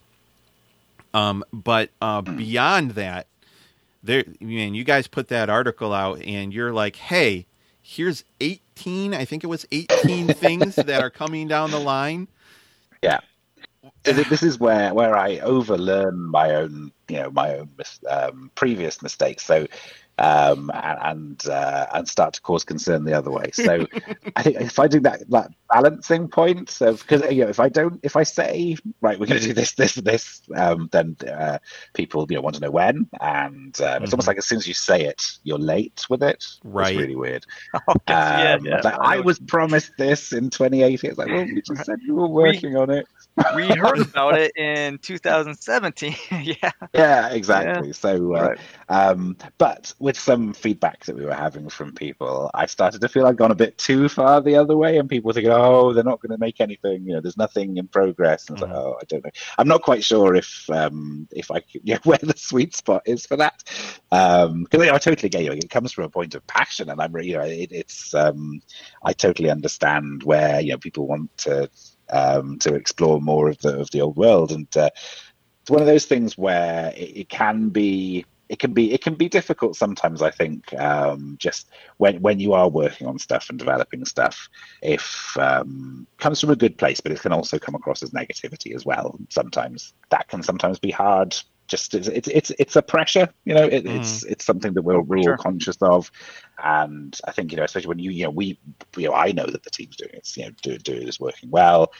Managing the the expectations sometimes of of um, uh, of people can be yeah just just difficult to get right? Really you know we we, we want to Yeah. do as much as, as we can. Um and you know sometimes there's there's just you know sometimes things don't go to, according to plan or or sometimes it's just that you've mentioned something. And so it feels like it's been in the ether for ages whereas in reality it was you know that was six books down the line um and you might have only just started development work on it. So um yeah, I don't know. Maybe we'll find the, the sweet spot for that. But there's loads of stuff in the works, um, and yeah, we will we'll, um, have more release dates as we get um, uh, as we get further along the line. And I, I think that the um, one of the, the challenges for me as well is making sure that we've got you know everything everything working as well as possible, and make sure that we've got the right the people working um, on, on a particular project and things like that. So I think that since um, the I mean, t- 2018 was when we relocated. Um, we were hiring from August, September onwards, 2018, and you know the, the team's built uh, quite a lot since then. The, the team is working smoothly, so you're ex- you're expecting there to be less delays that would be controllable. Yes, that sounds good. So, yes. And also, the Cubicle 7 team has been growing enormously. There's been, we've had a really good, um, you know, s- steady growth. I mean, really, since the, since the company started, but certainly from 2000 and, yeah, 2009, uh, when we could go full time for the first time. That was a big sort of milestone in stepping up. And then since uh, Doctor Who was released then at the end of, of 2009, it's been a, you know, a fairly steady and sometimes very rapid period of growth, um, which is really, you know, over the last few years um, has um, I've been really focused on making sure that we, we, we genuinely have the the size of team that we need to to support um, a really solid release schedule and to bring in a lot more reliability into um, and we can say when something's going to be going to, going to be ready and finished. Well, if it helps, Dom, I, I would I would tell you this, right? Because you said like trying to find that sweet spot is hard, and and uh, no matter what you do, right, you're never going to make everybody happy. Somebody is going to look at this, and you know, like two years down the line, when that one item, everything else is produced, but that one item's still not done, right? And you know, you, there are probably a ton of legitimate reasons that's not the case. They're going to be upset. But the reality of the situation, so kind of when I saw this, it, I almost looked at it as like, I don't want to say like a wish list, but dang, they're working on a lot. I don't expect to see some of these titles for a while. Oh yeah, But- a long time. Um, But I will say absolutely. this: Yeah, when we got the update recently from Padraig that said, "Hey, this just came back from editing and it looks amazing," and I think it was the the Middenheim book, um, you know, is at this stage. Mm. Like, so what that told me as a fan is, wow, Middenheim is much farther along than I thought it was. That's awesome. I'm excited. And Death on the Reik, okay, so it's going to be delayed, and and the reason is it's because they're getting this new art, and he explained it why. So like, I am much, I felt much more able to not that I have a problem with the release, but you know, to forgive the delay, like that kind of information was helpful Yeah. to me. Um, so if if uh, I mean, I'm excited. Trust me, I would love for you to be able to tell me when we can see the Magic Book and when Altdorf is coming, you know, and things like that. But I realize you you even if you did know, there's no way. Like, I mean, I do a podcast. I know for sure there's no way I can guarantee even when an episode is going to come out. So. Um, so, Yes, so no, I get it. but- yeah, and, and I want to make sure that I'm not coming across as, as too whingy as well. You know, it's, it's we, we really do understand that it comes from a from a place of passion, and, Yeah. and we really we really love that there's that passion around what we do. So it's um yeah, like it's, it's just trying to get that that spot right where we're giving people the information that they really want to know, but we're not making a big sort of like future problem for ourselves as well of um Right. uh, yeah. of, of that um yeah uh, managing expectations. So, so then to our listeners, uh, I'm going to go through a bunch of potential products that we're looking at for the future here. So realize that none of this is set in stone. Um, this is stuff that they are working on. Um, so in theory, could be in a few months. It could be a year or two down the line, depending on when things happen. But what I'm excited about is that this is the stuff that's on their docket. Going through this, uh, we talked about this in la- a few other recent episodes, so I, I don't necessarily want to dig into each tiny thing. But obviously, the enemy within, we're still going to have companions and enemy within books for uh, the next three books. You know, Power Behind the Throne, The Horned Rat, Empire and Ruins. Lance, before we get too far into that, I, I am curious. This year, 2020, has brought with it some outrageous challenges and Yeah. unexpected things. What are some, I guess, hard lessons that you've learned, Dom, or challenges that you've had to solve in dealing with the global pandemic? And, uh, you know, what what are some systems that you put into place to make sure that you're able to keep up with these this release schedule, knowing that things aren't normal now, and we really don't know when they're going to be normal again. Yeah, absolutely. It's been it was a huge shock when it came in. I, I was actually traveling at the time um, through the US for the GAMA Trade Show as as all the lockdowns started happening. So uh, I was um, yeah going through New York and Seattle, and uh, very very glad to, to get back home before everything stopped down. Uh, everything all the, the flights stopped. The um, uh, just like that the, the global nature of, of, of what was happening, which you know I think still probably haven't got my head around completely, but um, it, it's been very you know, it's been surreal at times. Um, thankfully, you know, me and my family haven't been personally touched by it. You know, thank goodness. And um, the it was just heartbreaking. Some of the stories that you've heard. So you know, operating in that is is difficult for everybody. I think the first thing that we realised is that um, you know we were all in this together. I think that that was fairly early on. And I, think um, I have that kind of belief that that we can get through it all if we work together.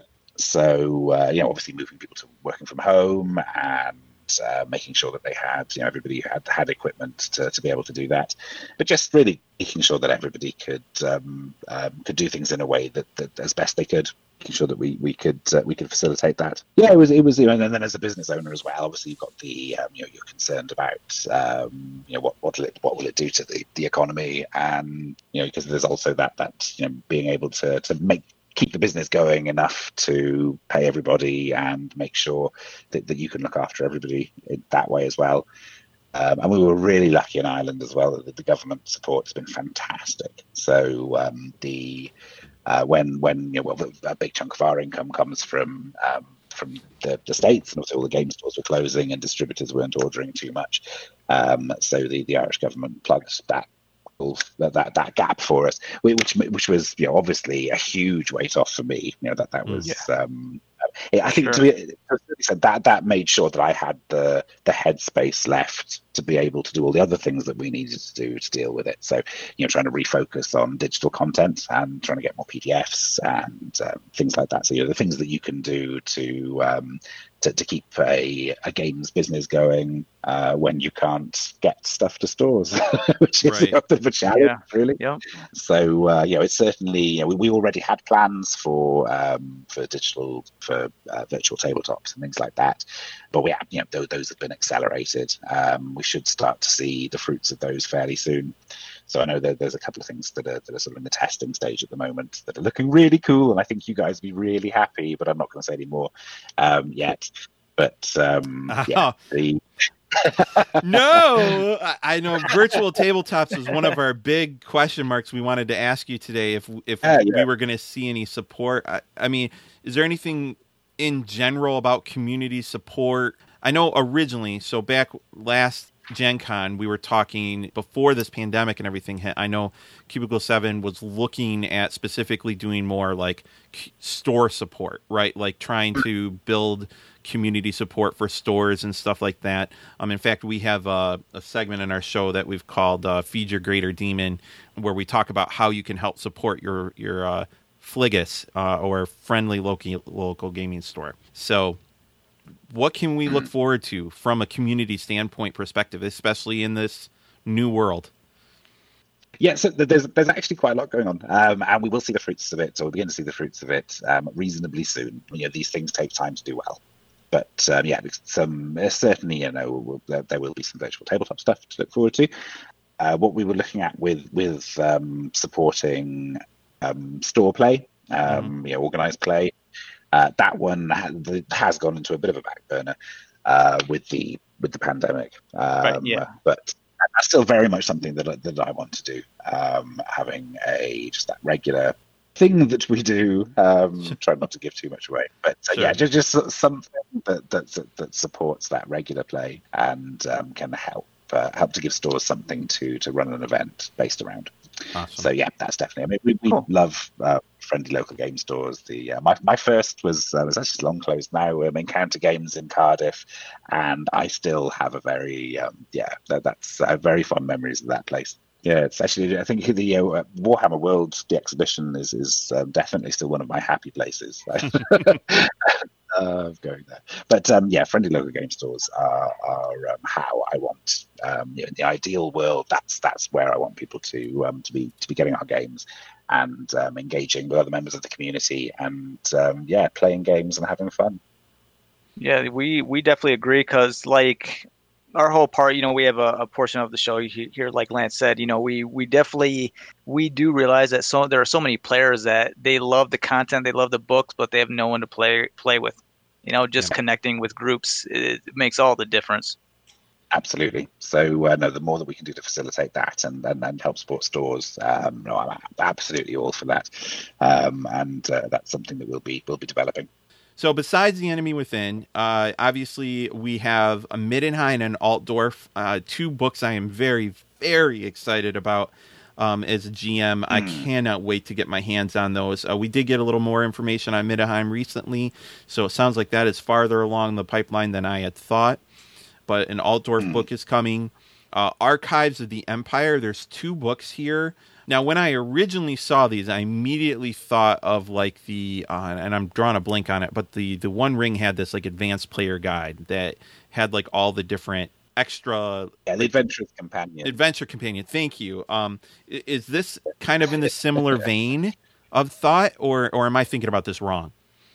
Um, it. Uh, ooh, that's a good question. No, it is. I'd, I'd say it's it's different. Um, I think that, that, that what, what I wanted for the um, the the archives series was really to have a kind of a bit more of a magaziney kind of um, Mm. uh, part of the line as well. So somewhere where we could just throw a load of like interesting bits and pieces in, and um, you know, I, th- I think that uh, you know, the, you know, I love all, I love the big books and you know those big in depth kind of uh, explorations of a bit of the setting or you know with more rules and things like that.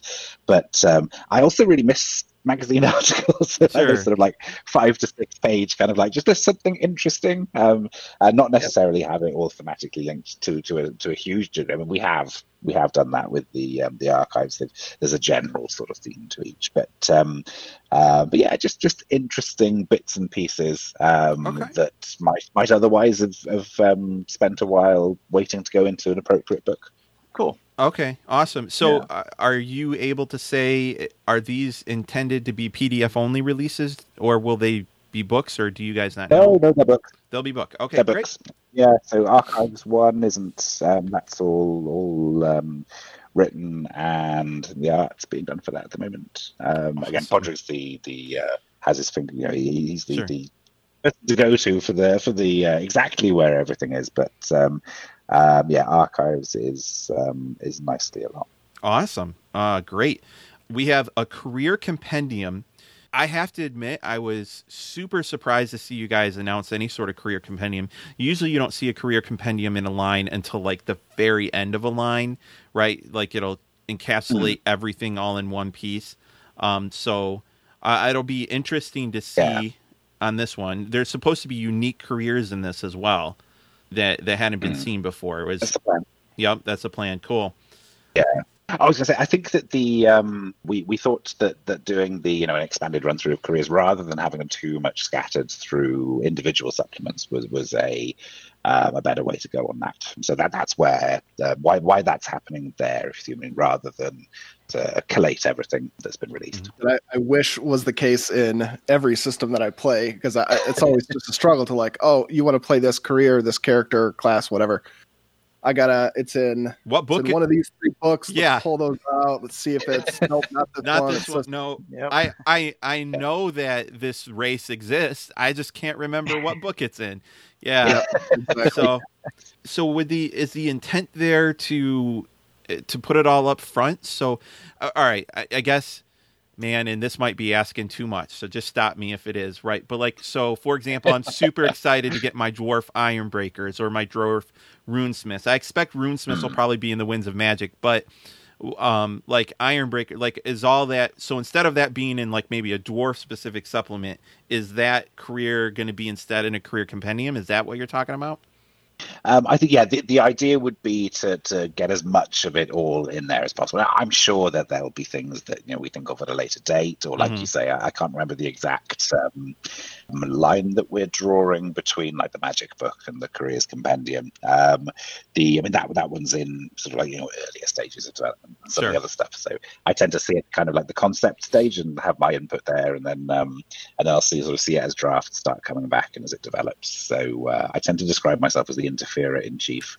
Um, so that, that, tends to be. so yeah, with, with with with a lot of the books, that tends to be the uh, I'll be there saying, right, it's got to include this, this, this, this, and this, and then sort of I'll see it in a little bit after that that's had some work and uh, go, oh, no, needs more of this, needs more of that. So that that tends to be where I am. I mean, with um, owning to earlier on about uh, not having as much time um, to to really get into writing huge amounts for, for anything anymore. But um, obviously, when there's a project that comes along that I can't help myself, like right. the uh, you know, um, core rulebook. I know I still I think that my favorite writing that I've done is the um, the intro part for that, the, um, the, the like the official description of that part of the empire, and then the uh, ah. uh, the, the, how how it really is. Um, I had great fun writing those. Awesome. Um, so I still get to you know say right, I'm doing that bit. um, but uh, but yes, yeah, the uh, generally speaking, it, it, tends to be the interviewer in chief. So um, I'll uh, make sure that I know to answer that question better next time I'm on. no, no worries.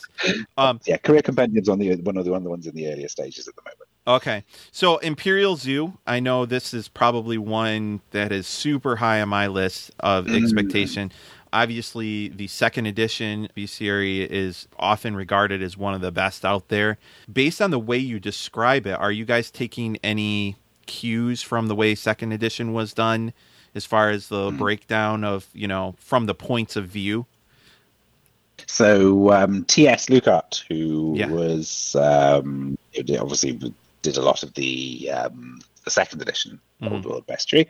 Um, he's taking the lead on this one. Um, so he's sort of like set his personal goal of. Uh... I'm very excited about that.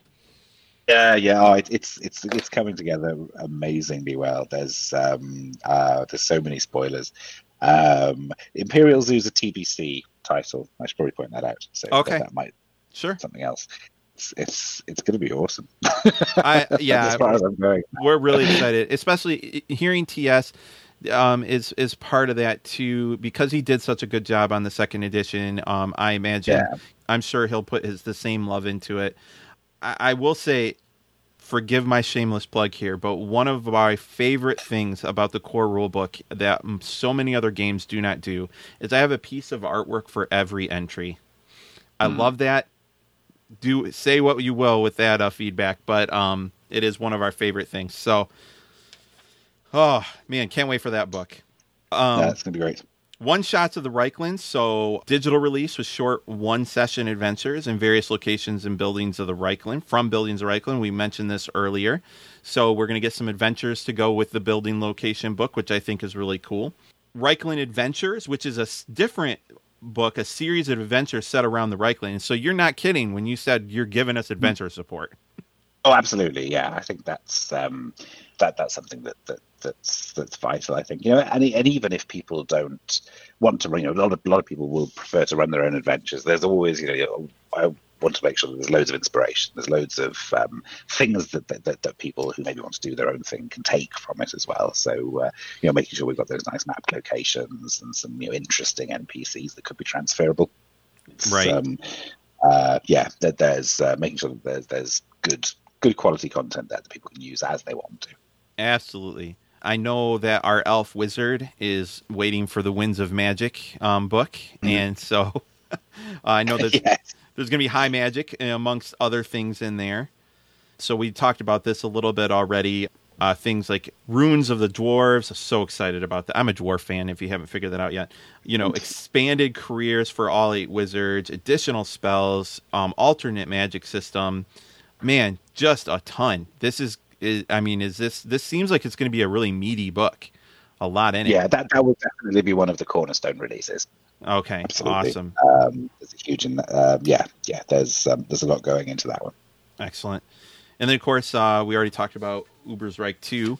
So I, I think, and that's that's a lot, uh, in very different, right? We have a lot to look forward to, and a lot of different states of development as we discussed today too. So um, it's exciting. Actually, in our conversation, Yeah. I uh, several of the things you've mentioned are farther along than I expected them to be. So um, that's that's uh, good to hear. Hey, uh, Dom, I know the the Tzeentch lore and rules in the enemy in Shadows Companion uh, was pretty thoroughly done. You have any comment on if there's any plans for like more like chaos focused supplements, or should we just expect like content within the other companions as well? Yeah, the, the um, how we've been talking about it so far has been. Um, I suppose the short answer is yes. yes, there are plans. Okay, all right. Um, yeah, I'm I'm not sure whether we want to approach it like um, doing the Book of Chaos or whether, but I think I, I I'd maybe like to approach it from a slightly different angle um, for fourth edition. So um, yeah, we, we, we're still having discussions about, about how that should be. Okay. But yeah, no, I, I think I think that uh, yeah, there'd be something awesome. cool. Good enough. Awesome. All right, so I, I, I expect the answer to be this no, but are we going to see a, a WFRP deck of cards? Man, with all that beautiful artwork you're putting on these special editions, I'm just saying, I'd buy. That'd be like- nice. That would be nice. Yeah. Um, yeah, we, we've talked about some some things that um, that could work well as cards. Um, so there are some plans. Yeah. Um, Awesome. The um, yeah, I think watch this space. They're they're a little bit um, they're, yeah they're, they're ready to move off the drawing board. I think, but we'll, we'll show a little bit more soon. But uh, uh, no, no, there's some there's some really good um, things that that Dexa cards can do to I mean to help speed up the game and to, Sure. to help um, with, you know, to help the help GMs and um, and players as well. So definitely that'd be good. And then this is another. Are we going to see the uh, starter set dice ever like come out as a separate product or different colors? Or I, I you guys are so you work with Q Workshop on a lot of beautiful dice, and and so I just wondering, eh, should we be looking for more dice in WFRP's future?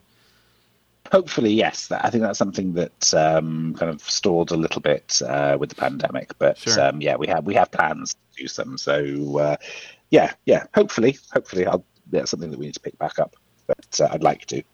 Excellent. I mean, that's uh, that's a lot. That's a lot for our future. We talked about the past. We talked about the present. We talked about the future.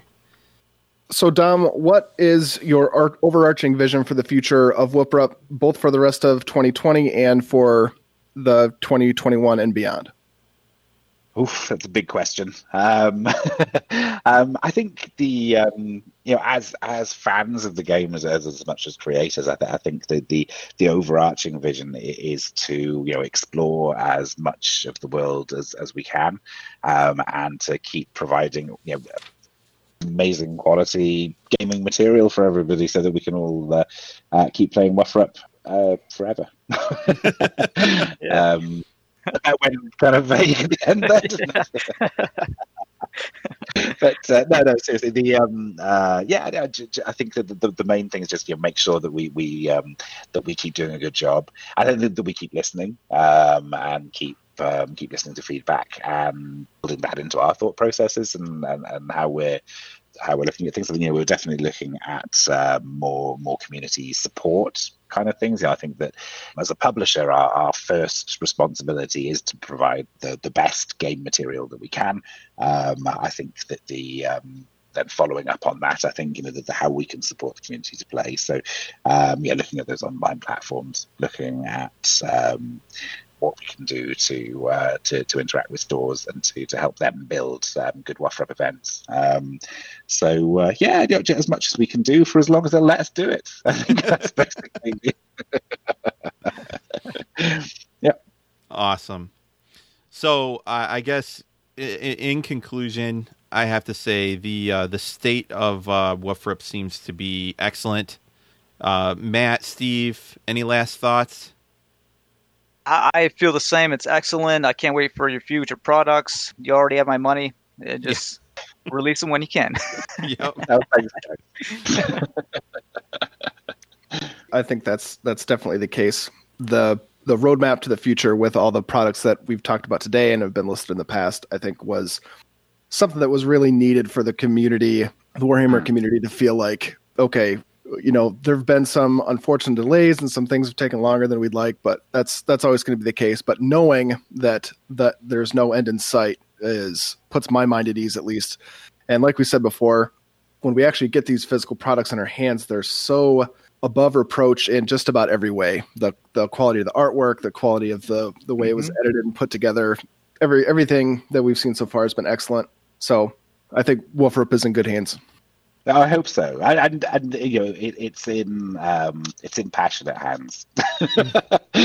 um, the uh, it's for other people to, to, to, judge the, the quality and things like that. But um, what I can say is that um, you know, we, we, we love WFRP, um, and it's uh, you know it's it's really important to uh, to me and Padraig and everybody else on the team that we do a good job with it. And uh, yeah, I can't really say any more than that. Yep. All right well, listeners, that's the end of our show tonight. Uh, thank you once again, Dom, for joining us. Uh, we really thank appreciate you. it. That's been good fun. So, before you go, one of our favorite questions to ask, and one I think our listeners really like to hear as well. What is your favorite experience you've ever had in a WFRP game? Well, that has recently changed. Oh, um, so from I would have said up until a few a month or so ago that um, it was it would still have been my um, hideous preteen wish fulfillment character um, Gilthanas, name stolen from other IP, um, who was um, uh, yeah, he went through everywhere. He was a targeteer, he was a war dancer, he was um, he was basically death on a stick. Um, and even though that's like you know atrocious min maxing, still I was you know I was eleven, um, and yeah, there'll always be soft. there were fun feelings there, but that was before I became Graf's champion. Um, and that moment when I beat Dieter to the ground and uh, claimed my my new position, uh, wow, that felt like arriving. yeah, that was that was definitely. I think that's been my my moment so far. Very cool. Nice. All right. So, on our next episode, uh, we will be doing another career review. So, we are going to have our, the Lord of the Underdeep. Nolan will be joining us again, so this should be a good one. So, intrepid listeners, keep in touch. Let us know your questions, feedback, and even show topic suggestions. You can reach us multiple ways by checking out our website at www.oldworldpodcast.com, Twitter at Old World Podcast, and of course, Facebook at facebook.com forward slash Old World Podcast. All right, and uh, while you're checking us out in the various social interwebs, be sure to hop on over to our Patreon page and support us. If you like what you're doing and want to help out, become a patron for only a couple of dollars a month. You can help support the show and get some cool rewards too. Check it us out at patreon.com slash old world podcast. Also, let us know what you think. Visit iTunes or your preferred podcast service and rate us. Every review helps us reach even more Warhammer fans. In addition, we also have a merchandise store that you can find at oldworldpodcast.com slash store. Dom, if people want to contact you or seek you out on social media, where are some places people can find you? Oh, that's a really good question. I tend to hide.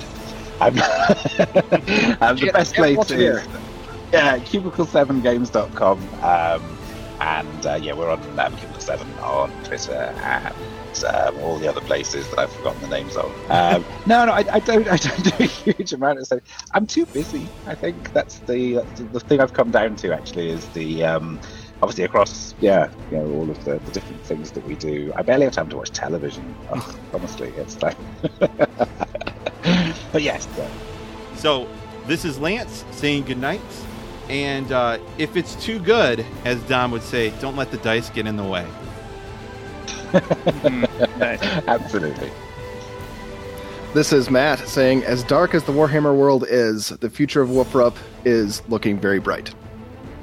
This is Steve saying goodnight and may Cubicle 7 continue its dominance in ah. the role playing realm. Ah. And I just want to say congrats on, on your guys' success, and uh, we wish you guys the best. Thank you very much. uh, so this is Dom, uh, wishing you had something prepared to say, saying goodnight to everybody as well. this podcast and related website are completely unofficial and are not endorsed by Games Workshop Limited or Cubicle 7 Entertainment. It is intended for educational and informational purposes only. GW, Games Workshop, Warhammer, Warhammer Fantasy Roleplay, and all associated logos, illustrations, images, names, creatures, races, vehicles, locations, weapons, characters, and the distinctive likenesses thereof are registered trademarks of Games Workshop Limited, Cubicle 7 Entertainment, or their respective trademark or copyright holders. All original content of this podcast, including any audio or video information, is the intellectual property of the Old World Podcast and Crimson Tower Studios LLC.